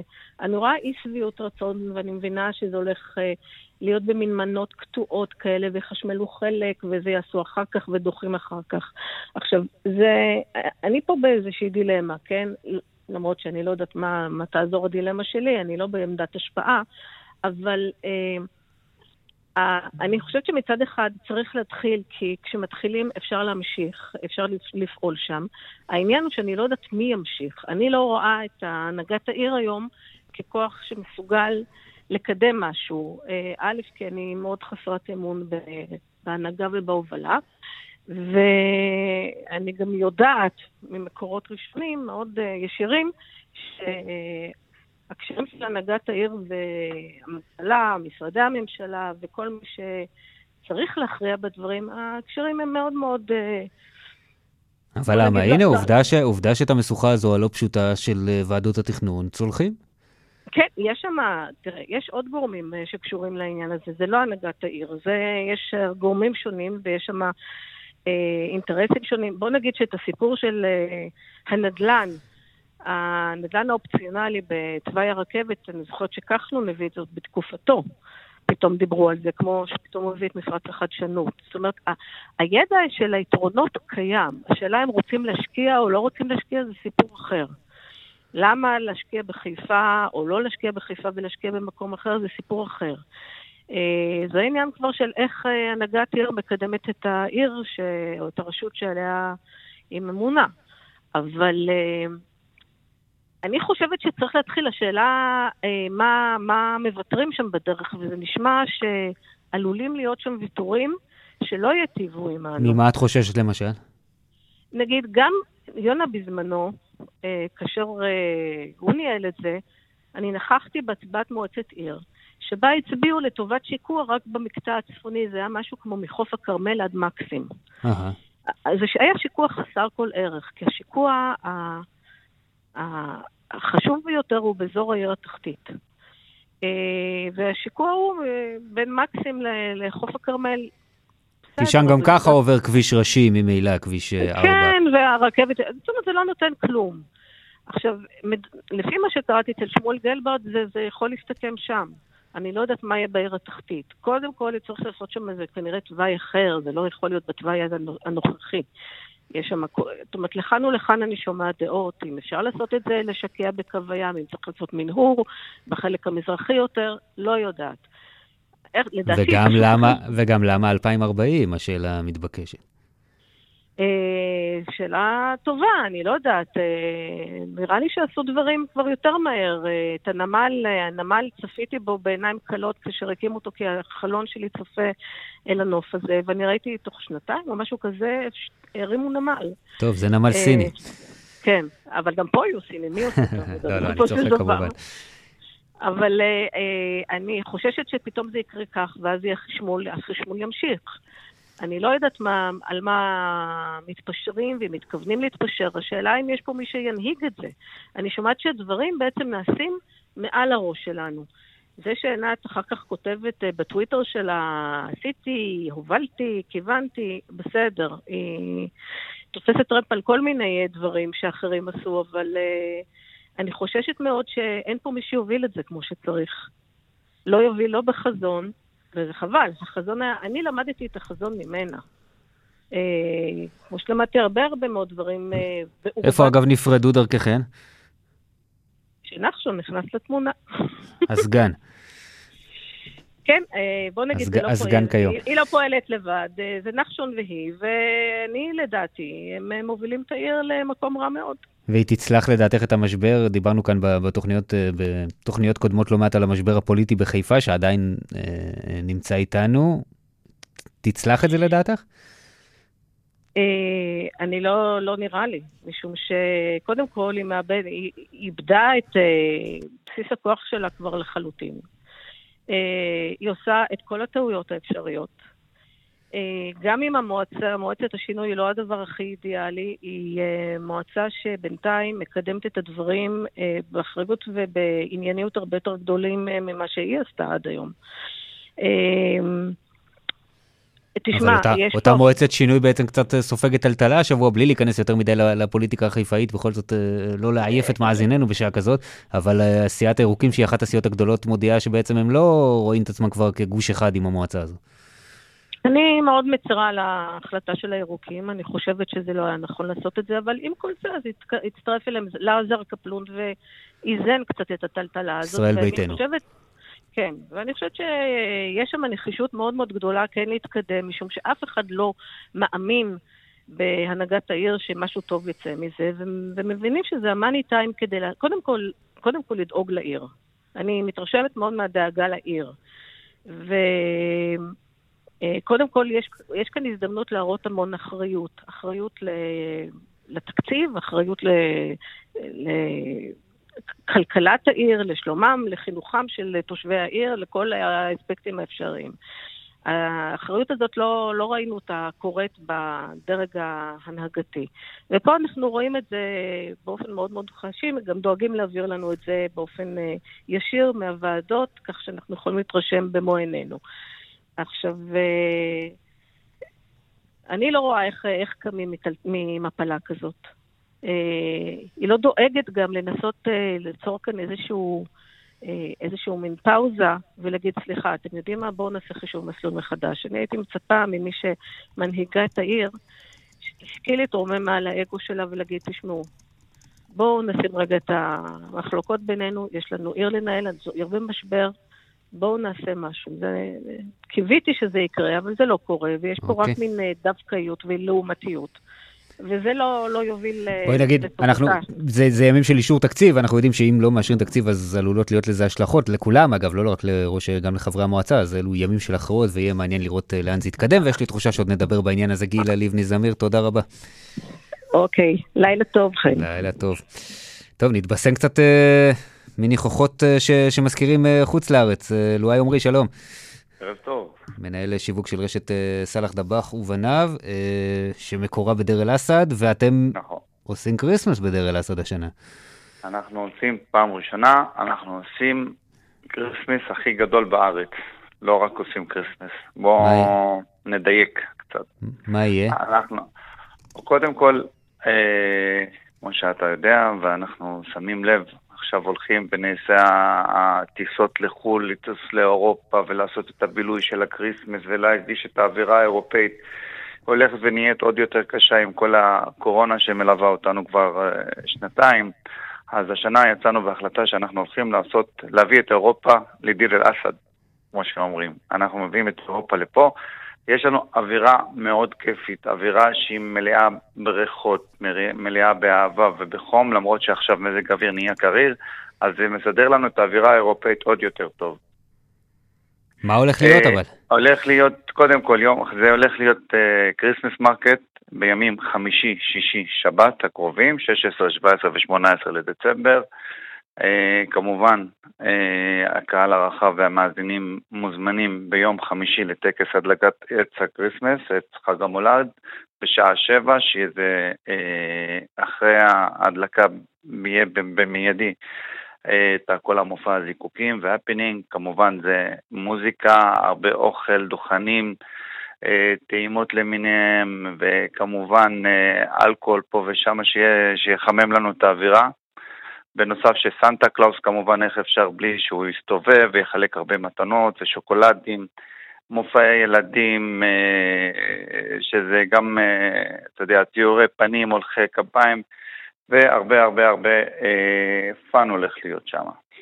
עכשיו תראה, השאלה, קודם כל זה נשמע נהדר, השאלה המתבקשת היא, מה פתאום כריסמס בדיר אל-אסד? יפה מאוד, זה, זה הדבר שהיו אה, עושה אותך מאוד מיוחד, מה פתאום. אנחנו כמובן אה, ברשת פלח דבח ובניו חוגגים את כל החגים ואנחנו אה, חוגגים בראש השנה את ראש השנה, אה, בחודש הרמדאן, אז אנחנו מכבדים גם כמובן את, ה, אה, את המוסלמים, אצל הנוצרים אנחנו חוגגים עם הנוצרים, אנחנו מכבדים את כל הדתות, והשנה אמרנו שאנחנו יוצאים עם סאלח דבח ובניו ודבח מול, מתחם דבח מול, כי כל האירוע קורה שם, אנחנו עושים את האירוע הגדול הזה שזה Christmas market, וזה הולך להיות משהו שהוא קבוע במשך כל שנה.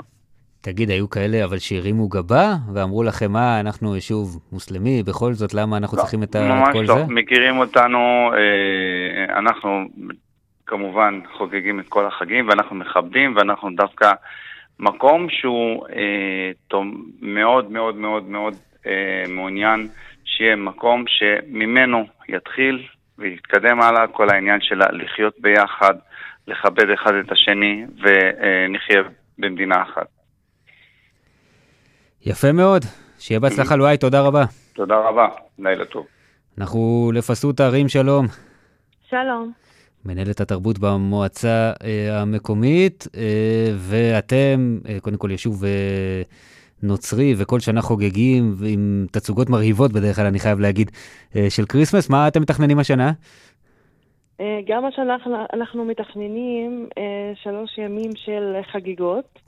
שבעצם היה אמור להתחיל ביום שישי הקרוב, אבל אנחנו דחינו את זה ביום, שאנחנו מתחילים ביום שישי, ביום שבת, סליחה, שבת ראשון שני, ואנחנו, יש לנו את ה... אה, קוראים לזה, אנחנו דרך אגב event, שזה אירוע, אה, שזה מעבר להיות market וגם אה, אירוע תרבות, שאנחנו, יש לנו כל מיני מופעים. של מוזיקה לילדים ושירה. וזה, אה, וגם המקום עצמו, כאילו הכפר שלנו, הפסטורלי, הנוסטלגי, נותן אווירה, ועם החורף הזה, אז נותן אווירה ממש של Christmas. ואנחנו כאילו מאחלים שיהיה הכל בסדר, ו... והרבה מבקרים יבואו לבקר, וכבר יש לנו כאילו רשימה ארוכה של מבקרים. וגם אה, המבקרים נהנים מסיור מודרך למקומות אצלנו בכפר. עכשיו, אני זוכר מה שקרה בשנה שעברה, שבעצם אנחנו היינו ככה בתקופה קצת בעייתית מבחינת קורונה נכון. בשלב הזה של השנה, בכל הארץ, אבל בעיקר נכון. בפ... אם במקומות אחרים עוד היו אירועים, אמנם תחת מגבלות ובחוץ, ולא היה אפשר לעשות את זה כבכל שנה, פסוטה היה יישוב אדום באותו הזמן, ואצלכם נכון. לא היה כלום בעצם. אנחנו עשינו, אני זוכר, אנחנו בשנה שעברה, נכון, היינו יישוב אדום, ועשינו אה, פסטיבל שהיה נייד, שבעיקרו היה לילדים, אה, כאילו אנשים היו בבתים, במרפסות. בעצם היו הרבה מבודדים, אז זה עבר, נכון. את ה... עבר בין הבתים, אל המבודדים. אה, כן, כן. אנחנו לא ויתרנו. אז אני מניח שהשנה, מה, יש... אה, העצמה והגעגוע היה גדול פי כמה מבדרך נכון. כלל. נכון, נכון. אנחנו השנה, גם אצלנו, כאילו, אנחנו דואגים שזה יהיה מאורגן. ובשנה הזאת גם אה, מי שבא לפסטוטה תמיד, אה, והוא ציין את זה שאנחנו נותנים לו מקום לחנות, ואנחנו מסיעים את האנשים בשאטלים שיגיעו כאילו בנוחות למקום האירוע, וגם השנה עושים את זה. ואנחנו מקבלים אה, את האנשים בחום, וזה מחמם את הלבבות, וזה הערך של, ה, כאילו של, ה, של החג עצמו. אה, לקבל את האנשים, לתת להם להרגיש כמו בבית, ונהנים ביחד. יפה מאוד, שיהיה uh, בהצלחה. ואנחנו כמובן uh, מזמינים את כולם להגיע ולבקר uh, בצפון, גם בפסוטה. רעים בטח. פרנסיס, תודה רבה. תודה. עוד הפסקה קצרה, ואתם שוב איתנו. שבתם אלינו לכאן צפון, נועה אקסינר, שלום. לילה טוב, חן. אנחנו מה זה עם בפינת כל, ה... ה... כל הסיפורים האלה על Christmas? אני מצטערת שלא הבאתי איזה שיר על Christmas. אה, כן, זו- התקופה בשנה, זו התקופה בשנה, אבל... הזמן, אבל כן. האמת היא שבשבוע שעבר, אחרי המדען המזמר מהטכניון, יש רף גבוה, אז אני מאוד סקרן אה, לראות מה הבאת לנו הפעם, לשמוע. תדע לך, אה, יש הרבה חבר'ה כישרונים מהצפון, באמת זה תענוג לקבל את השירים שלכם. אה, אז היום אנחנו במטולה עם האחים דוליס, שהם אה, האחים לירי ויואב דולינסקי.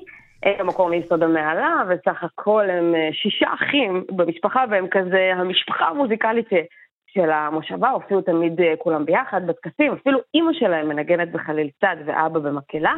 אה, לירי הייתה בתחרויות שירה שונות, וגם יואב במקביל, והדרך של שניהם תמיד הייתה שזורה במוזיקה. היא גם למדה ברימון, ותמיד הביאה את יואב ללוות אותה בכל הפרויקטים שלה, כי הדינמיקה והכימיה ביניהם, כמו שהם אה, מעידים, זה משהו שהוא חד פעמי לכל החיים. אה, לירי, קצת בדומה לשיר שאנחנו נשמע עכשיו, הייתה צריכה לעבור אה, דירה בתוך יום, ונוצר מצב שהיא ואחיה בעצם באמצע החיים עברו לגור באותו החדר, ושם הם התחילו ליצור את המוזיקה, לכתוב מילים, לחנים, ותוך חודשיים הם כתבו אלבום ויצאו להופעות. אנחנו נשמע את השיר אה, לגור בנפרד, אה, שהתחיל במעבר דירה של האח יואב, ובכך נוצרה השראה לכתוב את השיר הזה. אה, הוא בעצם נכתב לפני שנתיים, ובמהלך השנתיים האלה הם למדו הרבה על עצמם ועל הסגנון המוזיקלי שמאפיין אותם. אז זה השיר השני של הצמד, חבר'ה צעירים, לגור בנפרד, ואם אתם שומעים אותנו עכשיו, חן, ואתם אומנים מהצפון שיוצרים ופועלים מכאן, אנחנו נשמח להשמיע את השיר שלכם. תכתבו. לנו הודעה לפייסבוק אה, של כאן ב', אני קוראת הכל, אה, נשמח אה, להשמיע את הדברים שלכם, אבל עכשיו אנחנו עם האחים דוליס, עם השיר לגור בנפרד. אז זה מה שיצא ממשבר הדיור הזה, אז הנה, הישר ממטולה ומיסוד המעלה. נועה, תודה רבה. תודה, חן, לילה טוב. בוא נעמיד פנים שכלום לא השתנה, שהכל במקום, רק בדירה שונה. בוא נעמיד פנים שיש חיוך גם בפנים,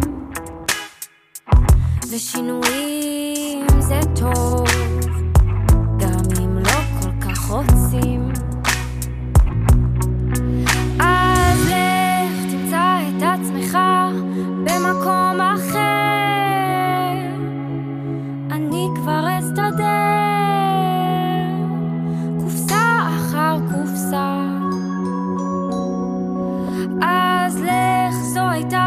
שלך, אל תראה לי חרטה. כי לעבור לגור שוב בנפרד זה לא דבר כל כך נחמד. קצת קשה להסתדר, כבר התרגלתי לשגרה. קופסה אחר קופסה, וזאת האחרונה.